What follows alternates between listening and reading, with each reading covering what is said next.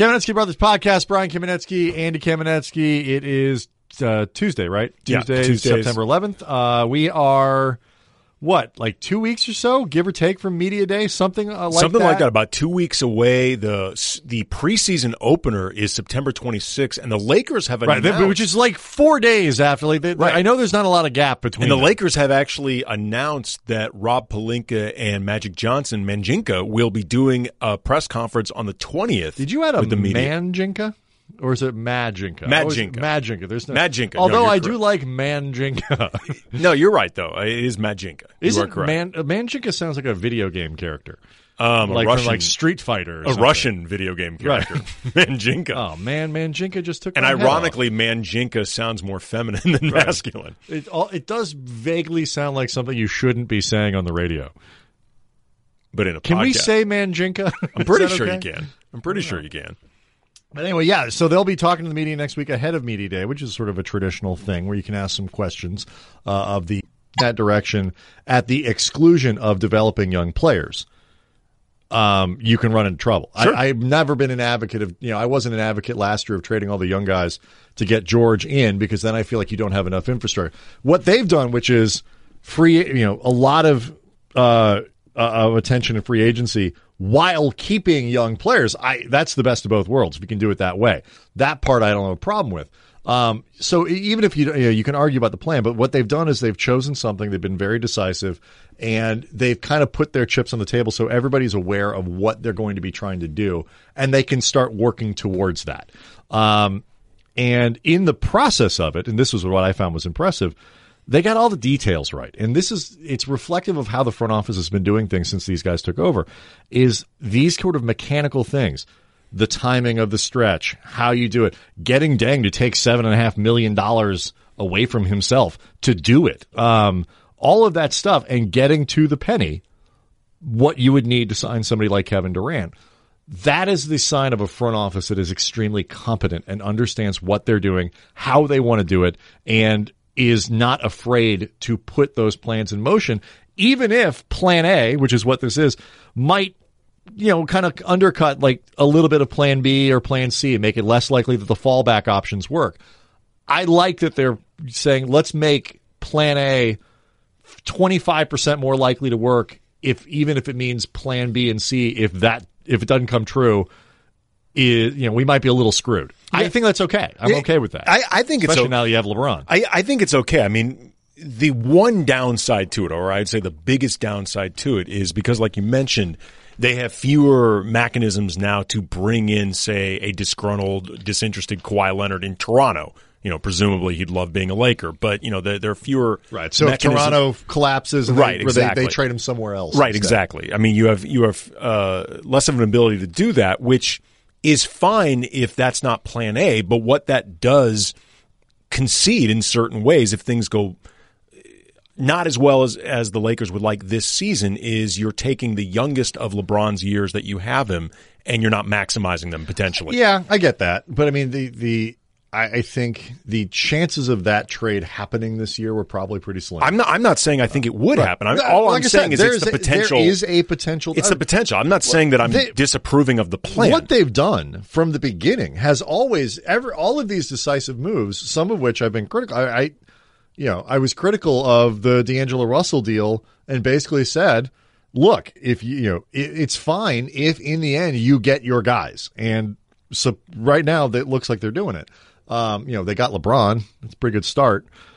But, you know, there's always going to be some sort of No downside question. to any of these things the you know and and you know to and where they've made mistakes it happened a couple times like we, we've talked about it at length with Randle they went too early all in with the idea of Randle's not part of the future and then ended up in a spot where they probably would have been like oh maybe he, we could have kept him around but by that point for They'd a lot of reasons it was it wasn't going to work so it could go wrong but it can always go wrong. And I, I just, I, I like the way that they, they are extremely confident and focused on pushing towards what they no question. is the If, if you have a plan A and you've identified a plan A, you want to give yourself the best possible you want to give yourself the best possible chances for plan A to come into fruition. And they've definitely done that. I'm just pointing out potential downside Sure. for this upcoming season. It could happen. It- it's not disapproving of what they did. What, what stood out to me, though, when you were talking about the way they've they've gone about really meticulously planning, there there was also a real methodical nature to this because there was a lot of hardball taking place with Luol. Because like I, I don't know this for a fact, but I, I strongly suspect that the minute the Lakers decided that Deng was not going to be in not just in their plans, but they're going to be stretching him at some point. Sure. There was a conscious decision to never play him Ever. to and to never give mm-hmm. him any hope of whatsoever. yes, him moving. That to me makes a lot of sense, but it's clear that the league still isn't quite sure what to make out of Lonzo because he was hurt last year and because he couldn't shoot. L- Lonzo had this really bizarre rookie season that was both really, really good in certain areas. Like, you know, his defense was far better than anybody expected. Oh, but his easily the I mean graded out as easily the best defender on the team. yeah, I mean, as far as guys who actually mattered and had enough reps, He- Correct. he- Lon- Especially once uh, Nance was gone. Right. Lonzo's defense was far ahead of the curve. He is an outstanding rebounder at his position. Like he and Josh Hart could be in a few years one of the best, if not the best rebounding backcourt in the league. And the passing was everything as advertised in the in the court vision, the anticipation. No question. But the things that he didn't do well were so stark and so out there and actually started hindering what you could do with him as an overall player. He's this weird combination of fully developed but hindered through development, if He's- that makes you sense. know what he is? He's one of those those par baked cookies. You know, like I don't know what that you is. know. It's like where you you are like where you, where they intentionally leave it raw in the middle because people like that cookie dough flavor. Okay. but it's cooked on the outside. okay. So he's like that. Not at all. but anyway, I, it's just he's he's a really unique player. Like uh, Ben Golliver actually described him very well in this piece. At his best, the 20 year old ball plays a beautiful weirdo brand of hoops that would merit a full chapter if FreeDarko ever released a sequel. Yeah. I mean that's a that's good. great description of him. I mean he's he's such a unique and unusual player and point guard in 2018 NBA that it's in a lot of ways it's difficult to figure out what's great with him, what's working, I think and was- where he fits. I think it was the S, uh, the the ESPN piece pointed out a lot of his pick and roll stats, and he he fair he rated out very poorly in most things pick and roll related. And then you go back and you remember he never did that at No. UCLA, and you know he's not, he didn't do it even a ton last year with no, the Lakers. No, he rarely did it. For- Certainly not compared to you know Chris Paul, Russell Westbrook. Compared I to mean, Brandon Ingram, he didn't but, do but it. just just you know ball handling. Right. I'm just saying, like, compared to Brandon Ingram when Brandon Ingram was running the point when Lonzo was out, Brandon Ingram was like Chris Paul with the pick and roll. And forget just efficiency, I mean frequency compared to Lonzo. So figuring out like kind of where he is, but you know all these numbers about his effectiveness and stuff like that. A lot of them are based on what happens when the defender he goes, you know, he goes in the screen and the defender goes under the screen. Basically, go ahead and shoot. You know, like we're certainly not going to give you uh, the option of getting yourself in the lane and now you scare us. And all of these things, how you play next to LeBron, how you play coming off a screen and roll game, and all these you improving. It's I, I'm, I'm I always like to point out, like you did just now, he was really good at a lot of other things, but the the shooting was really bad, and how limiting that can be if he can't fix it. Again, it's the is impossible we've ignore. We've talked about this before. It's the Ricky Rubio principle. It's it's, it's Yeah, that you're right. it's that conundrum. And Ricky Rubio is a good player, but the limitations that had been on Rubio until his first season in Utah, where all of a sudden he was able to shoot, they've been stark. And Rubio and Lonzo are very, very similar players. Yeah. in terms of what they do well and what has limited Rubio and at least in Lonzo's first season limited him. Yeah, shooting. Um, the other thing that, that stuck out to me is that uh, Randle came in on these rankings at SI at 72. Yes. Um, and Brook Lopez, for what it's worth, was 99. So the Lakers lost two guys. Yes. Um, who are ranked, if you kind of want to take the two guys who are in there, they lost a guy who's ranked higher than the, the lowest guy on the rankings for the Lakers, and then a guy who's ranked above the best player, save LeBron. I do think when people are upset about how the Lakers are ranked in the Western Conference and the people who think they might only be 45, 46 wins or whatever it might be. I do think one of the things that they always forget is that they lost their most productive player last year. They replaced him essentially with LeBron James, which is good. but when you figure, oh, but they, th- you know, they have all the young guys coming back. They have this guy. They have that guy. They also lost w- their most productive player and one of their most productive players when they cared to use him in Brook Lopez. Most of the season, he was sort of de-emphasized, and so I don't think any of the players that they signed are better than the guys that they let go. Rondo, I would argue, is more important because they didn't have a backup point guard last year. But regular season Rondo wasn't better than Julius. Rondo is the year. only guy on the list. Again, we're removing LeBron from this, obviously. Correct. But Rondo's the only guy on this list that you can at least make an argument for, if nothing else, Brook Lopez. You can make an argument that Rajon Rondo is a better player Sure. than Lopez. but he's not better than Ron. He's not better than Julius. I would agree with that. And the other three guys, you can't even begin to make the argument. Right. The other At three all. guys are nowhere close to Lopez, much less Randle. And what it gets to, and this is why Andy, our best case, worst case stories are so vital. they really are. Uh, vital reading. they're actually more vital than anything you're going to read during the actual season. probably. Like they're, they're, it's really that good. Right. Yeah. I plan on phoning it in as soon as it begins. Um, when you know, I I made this point about uh, about both KCP and Josh Hart. Part of what we're doing when people like us project the Lakers as a potential 50 win team and think they could be better is we look at guys like Hart, Kuzma, Ingram, and believe very strongly that these guys are ready to we make both a jump do. We are both quite high on the kids. but it's easy to overrate kind of where they are because you can see the potential versus the actual production that they've brought to the NBA at this point. And if, for example, Josh Hart doesn't turn out to be like make a leap, like whoa, summer league guy, like that, he's he's not just a useful bench player anymore. He's just like a guy you can't keep out of the starting lineup. If he becomes the second part of that guy you can't keep out of the starting lineup, that's worth two or three wins to the team this year. If he f- tails off though, if KCP is uh you know a, a- a bad version of what we got last year. Seal Beach half. version. Seal Beach KCP. If Ingram doesn't jump, if Lonzo still can't shoot, yeah, okay, you know, a couple of those. They're not all going to suck. That's not the point. But they have to get better for the Lakers to make a big jump in the conference. Just being kind of what they were last year or a little better isn't going to get them far enough because, like you said, there's a huge gap between Ingram at 75 and and we would both agree they're second best player. Yes, Brandon I- Ingram I is their second question. best. I don't think there and is so either. while the Lakers have the best player in the league, other teams are going to have two or three guys often in between the Lakers' first player, best player, and their second best player in Ingram, and that is a lot. And the Lakers have to make up that gap with the rest of the Well, players. it really drives home too the importance of Ingram this season because he is their second best player. And a, a few weeks ago, I was hosting I don't remember which show on on ESPN LA. Andy, we do so many television. we really do. I mean, it's, it's hard to keep them all straight. But uh, Brian Windhorst was sitting in with us, Windy. and he he talked about how Brandon Ingram needs to take you know needs to take a step forward this coming season. And the, the, this segment got tweeted out, and I saw a lot of people, you know, our tweets, uh, his tweets, getting Laker fans getting upset at the notion that Brandon Ingram hasn't taken a step forward in his career. They're like, you know, look at what he did last year. Yes. look at the improvement. And it's like, great. yeah, he did. But for Brandon Ingram, for the, for this team to do what you want them to do with LeBron in there, and you know, be potentially capable of a deep playoff run, Brandon Ingram has to show himself capable of being the second best player on a playoff team.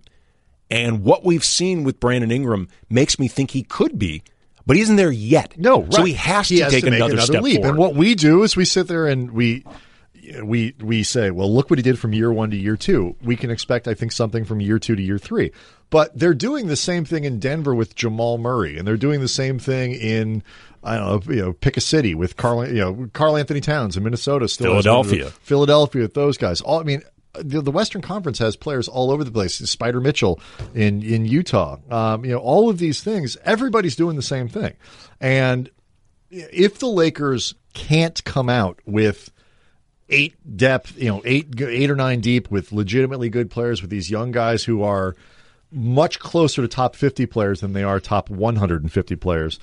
Uh, You're putting a lot on LeBron's Okay, here. I was going to say here's here's actually, and the guy coincidentally was rated one spot ahead of Brandon Ingram. I think we'd both disagree with this, but Andrew Wiggins comes in at seventy four. Yeah, I'd rather have I'd rather have Ingram, but but Andrew Wiggins obviously can play. You know, he is a scorer; he can do that, but he has not evolved as a player in the way the Timberwolves had hoped. Certainly, when they gave him that long extension, and that lack of full evolution as a player, it stymies what the Timberwolves are trying to do. It hinders their growth as a team. It can only be so good. Right. And if Brandon Ingram does not continue to take steps forward, which we both think he will, but if he doesn't, then there's only so far the Lakers can go, especially when he is their second best player. Right. And, you know, the assumption is that so they're going to sign somebody in the offseason who will become the second best player. And then Ingram needs to be a top 50 guy at that point as opposed to a top 20 guy.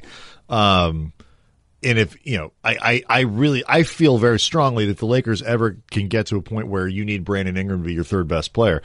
They're going to have a really good team. Yes. And, you know, and you can fill in with Kuzma and Lonzo and, and Hart and all those guys. Now you got a really good mixture going on there. Um, but they got to get there. Um, reckless speculation? Yes. Let's do it. It's my favorite kind of speculation. right, so Anthony Davis is uh, leaving his agent, a guy named Thad Foucher, Boy, that guy's bummed. Thad Fouché. well, he's New Orleans. I don't know. I mean, it's it's in that area. I prefer Fouché, yeah. uh, but it could be Foucher, it could be Forcher, it could be anything.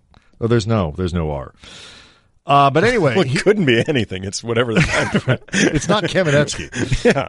Um, so whatever the he last name actually is. He's filed the paperwork, um, and he's supposedly going to go with Rich Paul of Clutch Sports, um, which somehow I think is going to mean that Kentavious Caldwell Pope is going to get like a twenty million dollar contract to stay here or go somewhere else. Um, like that's going to be his gig for the rest of his life. Okay, life. here's where- anybody who wants a Rich Paul client, like you just send KCP there. I was just going to say for a this. season. This is what I. This is where it just becomes blatantly obvious. Is if KCP ends up a Pelican next season, like he's just there, just Right. a pipeline between between Rich Paul and or if he goes to and New Anthony York or Davis. whatever, he is the canary in the coal mine. Well, but I'm saying in particular with Anthony Davis, if he, if KCP ends up a Pelican, you know that something is in the Well, works. It's, it's basically this. It- The he is under contract in New Orleans until 2021. Mm-hmm. So wherever KCP is playing in 2021 is where Anthony Davis will be in 2022. I think that's probably how Mm. yeah, it works. that's true. He's coming to Los Angeles, right? Because he signed with with Clutch. One would figure. God, that's gonna be a good team. Or he's going. Like, to, when is or he he's going to? Philadelphia. No, when's he coming? When is Anthony Davis coming? Well, that's okay. Well, this, Anthony Davis is excellent. This is- and he's young. yeah. I mean, I'm you all- start getting into how many Like different I do not. I am not a fan of the Jimmy Butler signing this No. offseason. Again, Thibs. Um, he's going Jimmy Butler's to turn into Luol Deng hopefully much sooner than any of us want. But I'm all over this Anthony Davis idea. Yeah, I mean, you're going to end up, I mean, unless you're going to wait till 2021, which is not maximizing LeBron, then at that point you're trading a bunch of the kids, but you're bringing in Anthony Davis. Who would you trade right now? Would you trade all three of them for Anthony Davis? I trade all three for All, Anthony. you you get to keep Josh Hart, but you trade Lonzo, Kuzma, and Ingram for Anthony Davis. Probably got to throw a pick in there. My heart doesn't want to. My head says, don't be an idiot. Hell yes, you do. yeah. I don't want to do it. I don't want to but either. I, but I likely would. Yes, and if they made me throw in Hart, I do it. Now I have LeBron and Anthony Davis, and I'll work out the details later. And I still have Lance Stephenson, so I'm excited by that. I mean, this is not a trade the Lakers can make because, as we talked about, they just got rid of the uh, the Deng contract, but.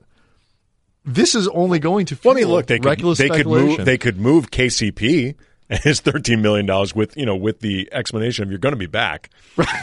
like, Don't worry. Yeah, I mean your contract runs out in a year. At that point, you can re-sign with us again. Just trust us. All right, you you know what your role is within this organization. Like KCP is going to get a statue. for like seven different teams. because uh, like again, this is just what Clutch is going to do with him. Like you want you, if you want our guy John Wall is a clutch guy, uh, Anthony Davis, whatever it is, then you got to take KCP for a year. That's not a bad way to live. I mean, KCP, other than LeBron James himself, there is nobody in the NBA who's made out better well, in the pursuit well, of for the pursuit of to for- LeBron James. It's easy. Well, for the pursuit of LeBron James, it's easy to forget he turned down a very big deal with the the Pistons. I just mean in terms of, of But you are the correct. Straight up pursuit of Yes, LeBron you are correct. Nobody has profited more Yes. from that. Yes. the Lakers going after him No question, no question. Then yeah, I mean it's so once that once that became his role as opposed to just you know normal basketball player who's looking for a long term contract once he switched up roles as you know the guy that you bring in house to try to attract ex clutch client You have to respect somebody who can reinvent themselves at 24 the way he did. yeah I don't need it. I'm, just this is going to be my, my thing now. It's like being Blake Griffin's friend, was like a like a thing for a little while. it worked out for DeAndre Um, so that's going to happen. So I look forward to Anthony Davis joining the team. Uh, in other reckless speculation news, Andrew Bynum is also going to be a Laker. there's a video out right now of Andrew Bynum doing workouts um, I mean he's He's posting up a guy who's like I think five seven. yeah I mean it's it's not quite uh, the chairman um, uh, he God what's his name now I'm completely forgetting Oh, the his name. guy who did the workout against the chair, yeah and everybody was like, "He Yes. looks great, but that's a chair." Yeah, Bill Simmons nicknamed him the chairman. Right. Um, I forget who it was. uh, Chinese player, I completely E. It's uh, Was it E, John yeah, Leon? Yeah, I couldn't remember. Uh, but yes, it's E. The Lakers just need to sign Bynum to take questions from the media. Like he'd have no actual role on the team. He just comes By the way, out. Andrew Bynum is supposedly uh, entertaining a comeback. That's what this is. Yes. Hasn't played since 2014. Yes. Um, he is entertaining a comeback. Um, but he just needs to be brought back to take questions from us after every practice because that guy was the best. He had no filter whatsoever. Yeah, I remember like John Black, the old PR uh, head, used to get upset at us because you know Andrew Bynum would blab something to us that he shouldn't have. He's like, "You guys are taking advantage of him." And we're like, "He's in his fifth season, John." And He's he was right. We were like we, if there was something that we wanted to know the answer to that we knew we weren't supposed to know the answer to, we would go talk to Bynum. But you can't take advantage of a guy who wants to say it. writers just doesn't care about Right. your desire to not have that thing said out loud. You know what else is crazy to think about with Bynum? He's he's, He's going to turn 31 in like a I think a few weeks. Yeah. Andrew Bynum has been in like the NBA fan, Laker fans consciousness for so long. It's like a child star. It's like it's like it's like in 1991 when you're watching Silence of the Lambs and you realize that that little girl from Bugsy and Taxi Driver is only 29. like I mean seriously, like it's Andrew Bynum. It's insane. Well, Jodie Foster's 55. And you're like, you think to yourself, oh my God, she's been around forever. She's 55 because she started when she was eight or whatever. I mean, I'm just you know, saying same it's, kind of it- it's a child star Yeah. thing. It's it's crazy to think that Bynum is almost 31. yeah, that's that's insane. Um, some of this, I got to be honest, some of this makes me. A, I need to learn a little bit more about this. These types of stories, fun factor aside, and I, you know, look, you know, they want to bring Drew. They have an open roster spot. should be noted. I mean, we want him to come back for all the wrong reasons. for the same reasons I think Lance Stephenson and Michael Beasley are a great idea. I want them to sign uh, Andrew Bynum. Basketball wise, no. But I always do get a little concerned whenever you see these sort of comeback stories or whatever. They make me a little sad because I, I kind of want to know why Drew wants to come back because the perception was he was always a guy who could kind of take or leave basketball. The flip side is he never really got a chance to end his career because his knees just wouldn't cooperate. And look, to Drew's credit, because you know when we covered him, that definitely was the perception was that you know he was a guy that played in part because he's extremely tall and he happens to be a good athlete for somebody that size, and you know But he has amazing. quote, he had unquote, love the right. game. Bynum dragged his ass through the 2010 playoffs. Oh, yeah. I mean, like especially by that finals. I, I asked him one time because you know went to seven games against Celtics when they won if he could have played a game eight, and he laughed. and He said, "Absolutely not." I mean, he he dragged Oh, yeah, himself through that. And thing. I, I just, I think, I I just, I always I just worry, think it's like, worth noting. Sure. Are you coming back because you don't kind of know what to do with yourself? or the money. Are you running out of money? Drew like toys. Like cars and science kits and beakers. but he always bought like solid platinum beakers. I could never tell if Drew was the kind of guy who was going to burn through all of his money in 20 minutes, or because he's a really bright guy, um, He's extremely smart. or or was yeah smart enough to hold on to you know I mean a lot. I mean he made a lot of money. Yes, he did. So if he just wants to come back, because it's like you know what, I'm 30 years old, I can still do this. Um, similar to Emeka Okafor, who you know came back from that back injury and played surprisingly well for New Orleans last year. Like that turned into a really good story. If it's just I didn't get to finish this thing on my own terms, I I never really realized what I I had until miss it was it taken away from and me. all that. I feel better now. My body feels better. I understand it. But, and you know, the game it works on like kind of a double edged thing because people are saying, "Well, what's he going to do in the NBA now?" Like it's changed. There's no room for Andrew Bynum anymore. Maybe if he's lucky, he plays 10 or 15 minutes a night somewhere. But that actually works in his favor as well because he only needs to be able to play 10 or 15 minutes a night at the most. And anyway, because I can't think of a, a system or a team where he is going to come back to the NBA and be a 35 minute a night guy, even if he's in great shape. It just, the league has changed. Plus, So- also he he was taking threes as a center well before it was fashionable. it's true. He was very much ahead of the He's curve. expanding my game. I missed that. well, I mean, we both miss Bynum terribly. Oh yeah, that was one of the great moments of the Mike Brown era. Was when he benched Andrew Bynum for for uh, What did they call? Uh, because he was always he was playing his expanding his game. Yeah, no, but what did they call when he was uh, when he was always playing his music so loud? What, they called like Oh, it was- it was Studio Club- Seventeen. It was Club Nineteen. Club Club Seventeen. Club Seventeen. Club right. Seventeen. Drew was known for just blasting his Oh, it was, music and it was obnoxious in the locker room on the on the bus, Oh, like it was- everywhere. It was, obnoxious. Um, he basically like the minute. didn't you find him like after they won a title, just like wandering around LA Live in his game? No, that was? Metta. Oh, it was Metta. It was Metta. Metta was in his full uniform like an hour and a half after Just Staples Center closed down. He's just wandering around the LA Live Plaza. It's like a little, it's like a little kid after like winning the Little League championship and you got his ice cream. Yeah. Like he's still just wandering around.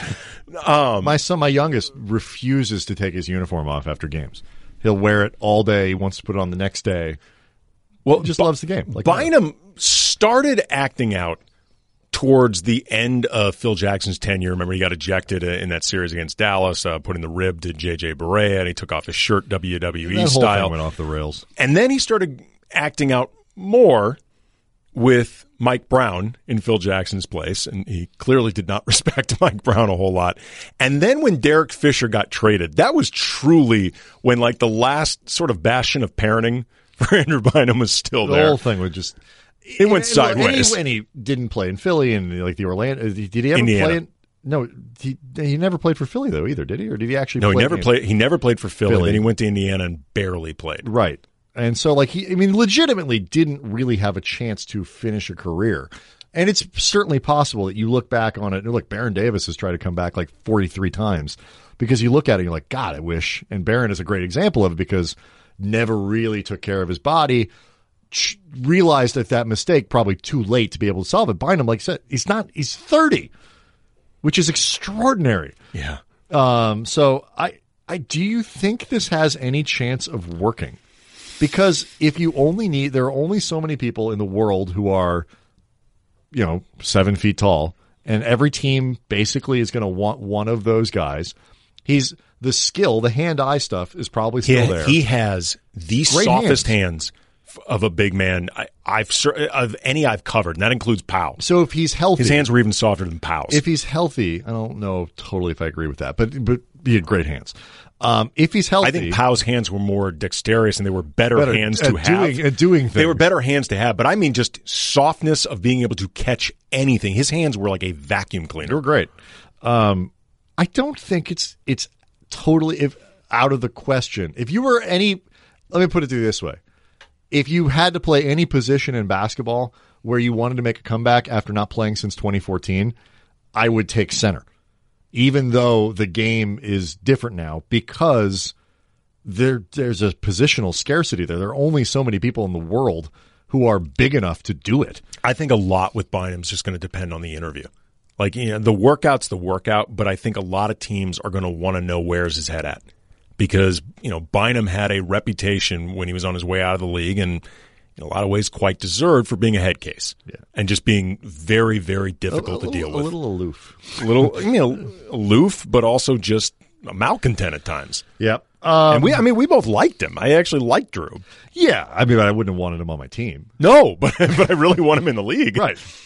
Uh, He's one of those. He's a little like Nick Young. He's uh, there are certain guys that I think should be required to spend six games a year. Yes, with every team. In No, he. Bynum should be Like a traveling in- road show. I want him in the league. He is a wonderfully Yes. He's a wonderfully awful spokesperson for the league, which is exactly why I want him there. in the 1860s, he'd have been somebody traveling around selling tonic, you know, healing tonics to people. Like you don't want that guy in your town, but on the other hand, the guy's pretty entertaining. you can make some good stories about the guy who sells the healing tonic. yeah, but I mean, all kidding aside, I wish him the best. If this is something he really wants, eh, I would like to see it happen. Yeah, I would be. Um, It's easy to forget he was pretty good before he started do getting you want to talk about Burt Reynolds or the guy who tried to get his girlfriend to marry him in a Spider-Man game, but then broke up with the girl? I mean, we could probably do both because Let's I think pick one. Burt Reynolds. Okay. Feel bad for that guy though. he knew what he was getting into. So, Burt Reynolds died at 82. Yes. correct. This week, or now last week. It was not um, last week. Yeah, it was uh, Friday, I believe. It was Thursday. It was actually Thursday. and he was. I. How do you describe the career of Burt Reynolds? Like a lot of people have done it over the last and, and eulogized him and all these things because you know on the one hand he was a you don't think of him as you do Eastwood, uh, Redford, De Niro as like actors, no, but he wasn't a bad actor. the, when he wanted to be, When he wanted to when be, he wanted to he be, was a good actor. yes, um, he wasn't famous and relevant now in ways that you know again some of these other guys who have but he was still iconic you know as as sort of a, a, a symbol of that era of an era of a type of whatever. He's a really difficult guy to pigeonhole and had a fascinating life. The the way I would best describe Burt Reynolds is movie star. Like he is a movie star in the purest sense of being a star. I mean, just like sheer star power. He was the biggest box office draw from 1978 to 1982 straight, every single year. And it was not by virtue of his talent or the quality of film. If anything, it was in spite of both, but just charisma and appeal, personality, sexuality. Like he made being a star look so effing easy. Yeah. And like that that to me is the quintessential essence of Burt Reynolds. It just he was a movie star. the movie and and be at a time when being a movie star was still something that is different than it is now. Yes. which is is not to say that guys don't become stars in movies because obviously they do. But there there are nine gajillion other ways that people become famous. There, you know, the the the idea of the sort of the movie star sex symbol thing is different now than it used to be. Um, you know, all it's just a different deal now. A movie star was different in the 50s, 60s, 70s, and into the 80s than it is now. It's Well, I mean, the the, same. the presentation of movie stars was different. The access to stars, you know, and the the social media world that we live in now, where where actors are re- and entertainers, they're regularly interacting with fans and putting out their message and whatever, you know, their, their branding. Like it can be fun, but it removes a mystique that used to be there for movie stars and for entertainers in the sense that they're they're more touchable now. You know what I mean? Like it- mm-hmm. there, when there used to be more of like a wall and a curtain that you would imagine yourself peeking behind to see what they were doing. I, I was talking about this with a friend of mine. Like the movie being John Malkovich, the concept doesn't work anymore. Like the idea of somebody paying money to spend 15 minutes inside John Malkovich's brain in the age of social media when all these stars are putting it out for free. Like it, it wouldn't make any money now. Right. Well, I, there's there's also too there's an analog here I think with like somebody like Jack Nicholson, who part you know there the part of the, I think the mystique of somebody like Leonardo DiCaprio, Brad Pitt, guys like that who are great looking, talented, as big a stars as movie stars can be, and all this kind of stuff, actively push up against that notion of the, the kind of the shallowness of the concept of being a movie star to a much larger degree, somebody like Jack, who's done serious work, still leans into being Jack Nicholson. Burt Reynolds leaned into being Burt Reynolds, and at the expense to some degree of of his you know people taking him seriously. Which one of the reasons he, uh, if you listen to interviews, he talks about his role in Deliverance a lot as one he's most proud of because it showed people he was legitimate at what he did. People people had to take him seriously, but you know to be that guy. The sex symbol, the the dude who lays out nude in the poster, you know, the Deadpool thing, except it's Burt Reynolds and it's actually Co- it's Cosmo. nude. It was uh, 1972 in Cosmo. like you there's a certain shallowness to that that he was willing to kind of embrace as being a movie star. Well, I mean, he he embraced it, but at the same time, uh, that came from very admittedly on his part not really having a consistent willingness to push himself. Because I mean, the the irony of being proud of Deliverance, you know, and being taken seriously from Deliverance is he did not really work hard to capitalize on that. It's like once he got taken seriously, he was like, all right, well, I mean, I've proved Cashed it. in, yeah. Um, it's also interesting too, though. Like, just you, you were talking about before the way like guys like DiCaprio and Brad Pitt have pushed up against that movie star image, which in a lot of ways is pushing up against just being considered pretty boys, Correct. Or you know, you being there because of your looks as opposed to your talent, and that's true. But we're also now living in an age where movie stars that aren't heavily associated with or even overshadowed by a superhero franchise or a tent pole or some type of franchise is becoming extremely rare. I mean, like DiCaprio is one, he's really the only major star I can think of who's never done a franchise of any kind.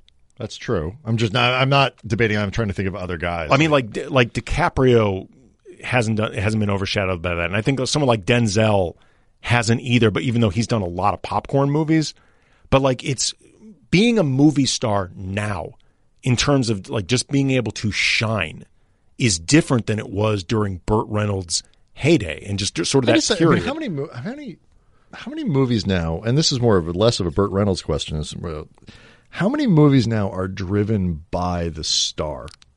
far fewer, Very far, few, it far seems like. fewer than it was, you know, ten to twenty years ago. Much less when Burt Reynolds, Right. I mean, it's you know, Crazy Rich Asians is driven as much by.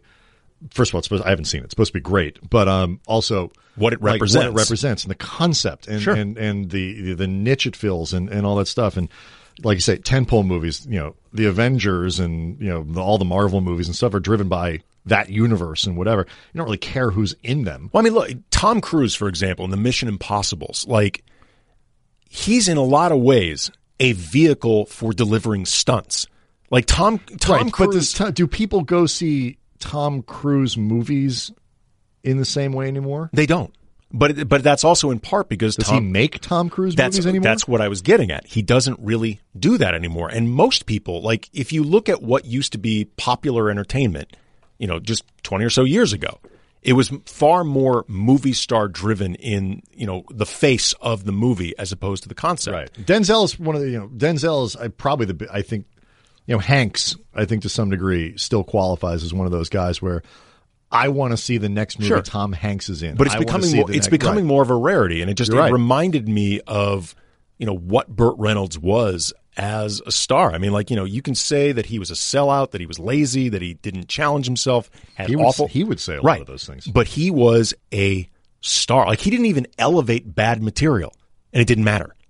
Um, it is worth though uh, before we go noting the ways in which cinema history uh, could have changed. Yes. Um, all the this gives you an idea. This is as much a, an idea to give you a, an idea of how big a star Burt Reynolds is, or was, I should say. He turned down James Bond. Said that he didn't think it made sense as an American. Okay. He turned down Michael Corleone in The Godfather. Well, that was that was in part he said because Brando wouldn't have done it. Brando did not want to do it with him. Correct.